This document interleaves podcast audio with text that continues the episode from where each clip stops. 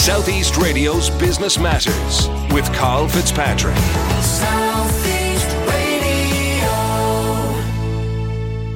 Well, Enterprise Ireland recently announced its clients' results for 2022, and overall, it makes for impressive reading.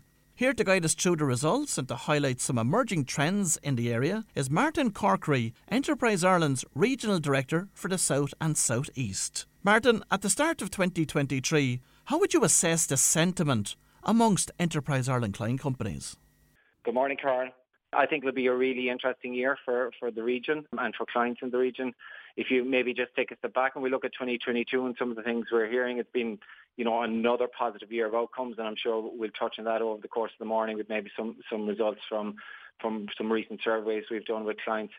But the sentiment, I think, uh, there's no doubt. Uh, we, as, as we start nearly every year at this stage, while we've we've come off a, a, really positive year in 2022, there's still some uncertainties there, and there's no doubt we will see some challenges over the course of the year. And of course, there has been much talk about the avalanche of job losses that have hit the tech sector in recent months. But what is your assessment of these announcements? You know, you're always concerned around what impact will this will have, but there's a question out there, are these organisations right-sizing maybe where they are? And in, in essence, really, a, a, significant amount of them did a lot of recruiting going back over the last 18 months and are now maybe making some decisions to, you know, to, to, to dampen things down slightly and, and to be in a position maybe to go again, maybe for the second half of the year what we're hearing, and and I suppose from the talent perspective, we're still seeing significant open opportunities across our client base.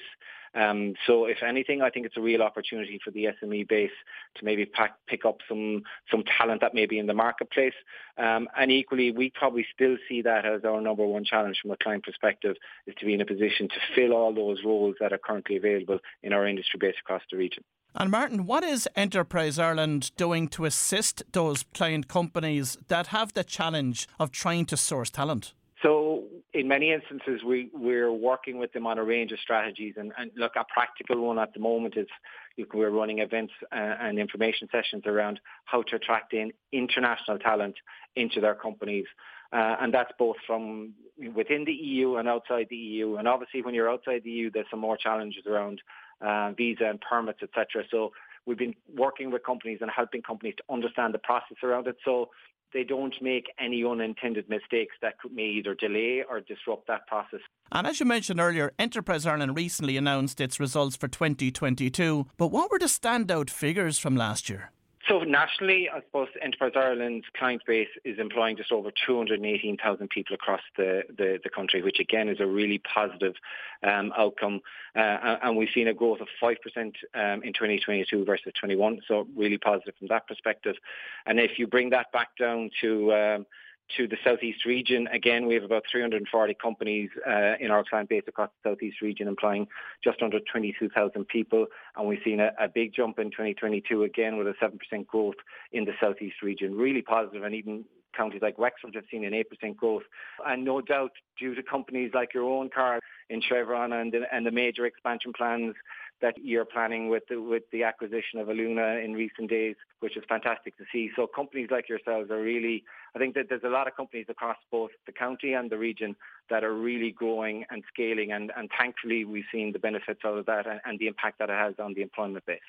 Thanks, Martin. And typically, which sectors reported the highest volume of jobs growth? So we've seen a, a wide variety of of, um, of sectors growing um, throughout 2022. Um, and again, I suppose the, the, the top performing ones, uh, probably not surprising enough, is companies that are targeting the climate action, sustainability and the agri-tech agenda. We've seen a growth of about 13% in that area. And the other kind of notable uh, sectors where we've seen growth is we've seen the, in the technology and services sector, we've seen about an 8% growth. And again, in high tech and construction and housing clients we deal with, we've seen about 6% growth. Um, and other sectors such as digital technologies as well has also had a very positive 9% growth. Um, so in essence, every sector had growth, albeit um, one or two sectors had some modest growth. But in the main, it is it is a, a kind of a diverse basket of, of sectors really with where we've seen the growth coming from. So what sectors do you expect to achieve growth in the region over the next 12 months? I suppose the southeast um, has a very strong, I would say, and historically has a very strong manufacturing, engineering, and food um, area, and, and, and that will continue to grow. I think we have some really great companies in that area as well. But also as well, we have some really interesting services and technology companies that have been growing year on year. And obviously, I touched on your own company there, Carl, and your own plans. And you know, we, we see other companies looking at options like that around how they can grow either through growing themselves or maybe through acquisitions, etc. So so, so we, we see that. But probably the biggest areas, I think, uh, from a national perspective, is where we're likely to see continued growth is in that climate sustainability uh, area where companies are delivering and selling products and services, not just here in Ireland, but internationally. And again, look, that's there is going to be significant investments uh, made around the world in that as as as companies and countries look to reduce their carbon footprint, to look at how to become more sustainable. And Irish companies have the track record and the proven history of delivering really innovative products and solutions, you know, that make or you know that make them really successful both here in Ireland and, and the international markets. And conversely, then, are there any sectors that you have concerns for, or maybe are underperforming at the present time? I would say that, and I, I, suppose I can only speak to maybe the sectors that we deal with in that manufacturing and, and, and internationally traded sector, looking at it from that lens. I suppose the, the sectors I think that really need to look at are those that are tighter margins. And, and some of the, the food industry, you know, it, it can be challenged. And I suppose when we look back on Brexit and we still look at Brexit, there are still margins and challenges that will impact their um, their, their business. And, and, you know, over the last 12 months or even the last six months with some of the challenges around energy costs, um, that too has had an impact on margin. So I, I think that it's more around businesses that are challenged by margin um, and if we get any more shocks around energy shocks and even some supply challenges that might come, they're the, the sectors and the companies that will get hit the hardest and it's around being in a position to, to ride that out. But equally, and I suppose the work we would do with those types of companies is to look and work with them, particularly on the innovation agenda around looking at new products and services that can bring them up and bring additional margin to their business that can that can allow them ride out any of the, some, uh, any or some of those challenges. Then, from a wider perspective, talk to us about how yourself and your team support your clients in the southeast region. We have a, a, a very active team on the ground. Thankfully, we've uh, we've been uh, given additional resources to work with companies, and our focus. Um, is we've a, we've a major intensified focus over the last 12 months or so in looking to grow the export base across the region. And we're still looking for, we're always looking for new companies to meet with um, that are either have started exporting or may not have exported and are looking to export for the first time. We're very keen to meet with those companies. Again, coming back to my earlier point, we see companies that can export tend to be more resilient when there's times of challenge and equally companies that grow faster and deliver more impact both at a regional and a local area tend to be those companies that have uh, you know strong levels of exports. And equally, we have offices in 40 locations around the world that can help those companies. But my team on the ground um, throughout the counties in the southeast are very open and are working with a range of companies across a wide variety of sectors at the moment, but always keen to, to, to, to come across any new and interesting companies. And I'd encourage any any companies that might be listening that may not have dealt with Enterprise Ireland. Again, jump on the website enterprise-ireland.com, look for our details about our Waterford office and our contact details, but equally talk to your local enterprise office as well because we work very closely with them so you can come in through that door as well if you haven't met or dealt with the local enterprise offices already. So we work closely. So whatever the right direction is for you, we, we will work with the right company from that perspective. And in terms of entering a new market then, Martin, what are the emerging markets that you're seeing at this present time? In many instances, we will still see the UK as, as a very strong and probably sensible market in many instances to start with. And even what we are seeing is companies um, in Northern Ireland using the North as probably a testing ground um, and then moving into Scotland, England, Wales as an opportunity. And obviously with, with Wexford and Rosslare, you know, your access point there is, is, makes that, um, uh, you know, readily va- available. Uh, and again, we see that as probably the predominant market. Um, the Eurozone then tends to be um, kind of that initial testing ground then um, for, for clients as they grow and expand. And again, it's an area where we look to grow year on year. And again, our, our, the role of our overseas offices in growing opportunities has been hugely important there. And I see actually Wexford has just opened. Uh, I think the French uh, embassy is looking to put an office in, in, in, Wexford at the moment again, which indicates maybe the opportunity piece between uh, Wexford and, and France through Rosslare, etc., and, and the opportunities that can exist there. And obviously, then as companies grow and develop further, the US tends to be uh, another a very attractive market from that perspective. And again, a huge amount of opportunities there, but it is an expensive market to go into, so it's not something to do lightly. Um, so that's why we tend to see a lot of the conversations and a lot of the focus we have initially with early stage or first time exporters is predominantly UK um, and then typically into the Eurozone as a way of starting to grow you know, both expertise and equally opportunity. For those, let's say, that would have a perception now that the UK market is a more difficult market now to enter, what would you say to them? There is no doubt there there there is challenges there, but there are probably and again, this is where our, our offices play a big role in what they do about, number one, identifying the opportunities and then you know, the tactics associated with winning business um, in the UK and, you know, partnering even with UK companies or partnering with other organisations um, is, a sensible approach from that perspective, as well as trying to win direct business.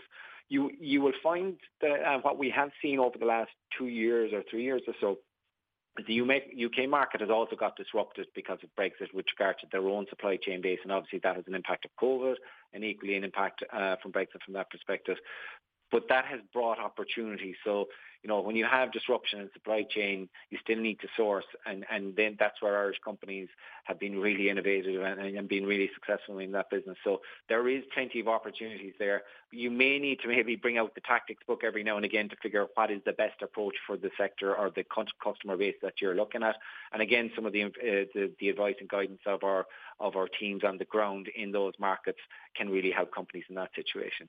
And of course, with the UK leaving Europe, there was lots of talk at the time when Brexit was announced that this would open up massive opportunities for Irish consultancy based firms and construction companies to actually compete for EU contracts and not have to compete against UK companies. Has that actually transpired?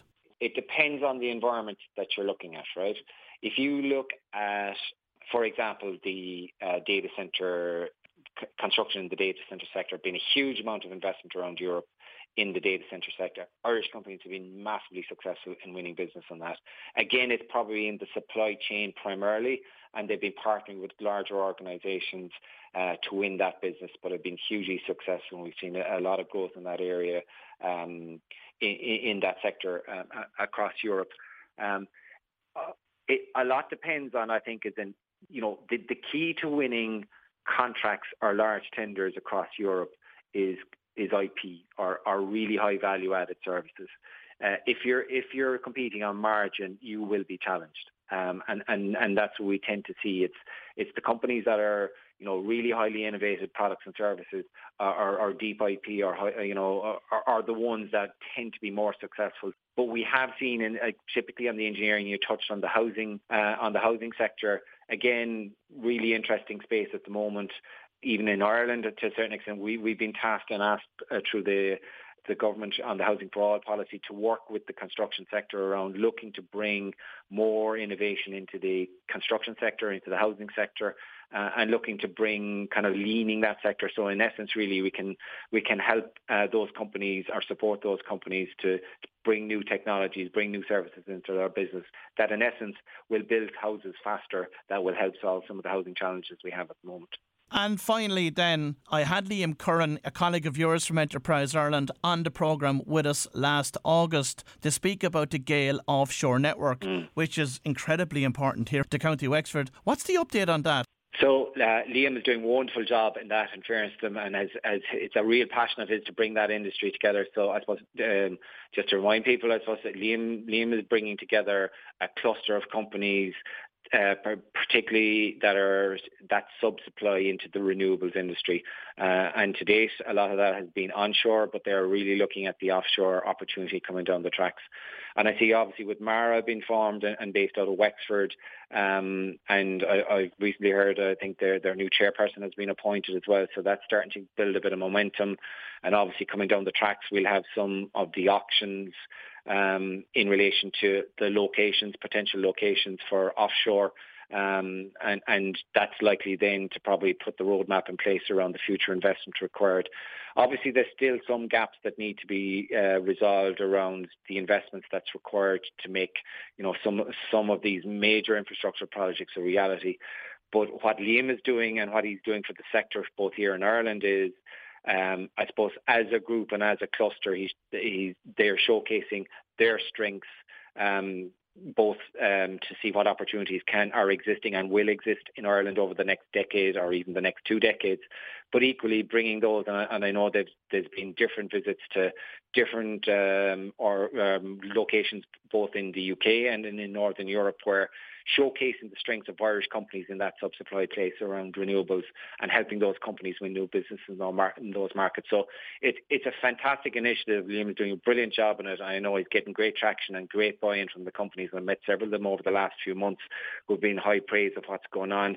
And equally, massive opportunity, albeit I think we need to to maybe get to a, a stage where you know the, those options are completed, we get the, the roadmap and the pathways in place for the companies that are likely to make that significant investment. And obviously, you know, investment into into Rosslare is required as well uh, from a government perspective to make sure that the, the port is in a in, in a strong position to win some of that interesting and those new businesses and in, in, supporting that renewable technologies and supporting the, the OEMs that can come in to uh, um, around not just for here in Ireland but equally in, in, in other parts across um, southern and northern Europe. Well, if you've just tuned in, that was Martin Corkery, the Regional Director with Enterprise Ireland, and I'd like to thank Martin for joining us on this morning's show. Southeast Radio's Business Matters with Carl Fitzpatrick. Southeast.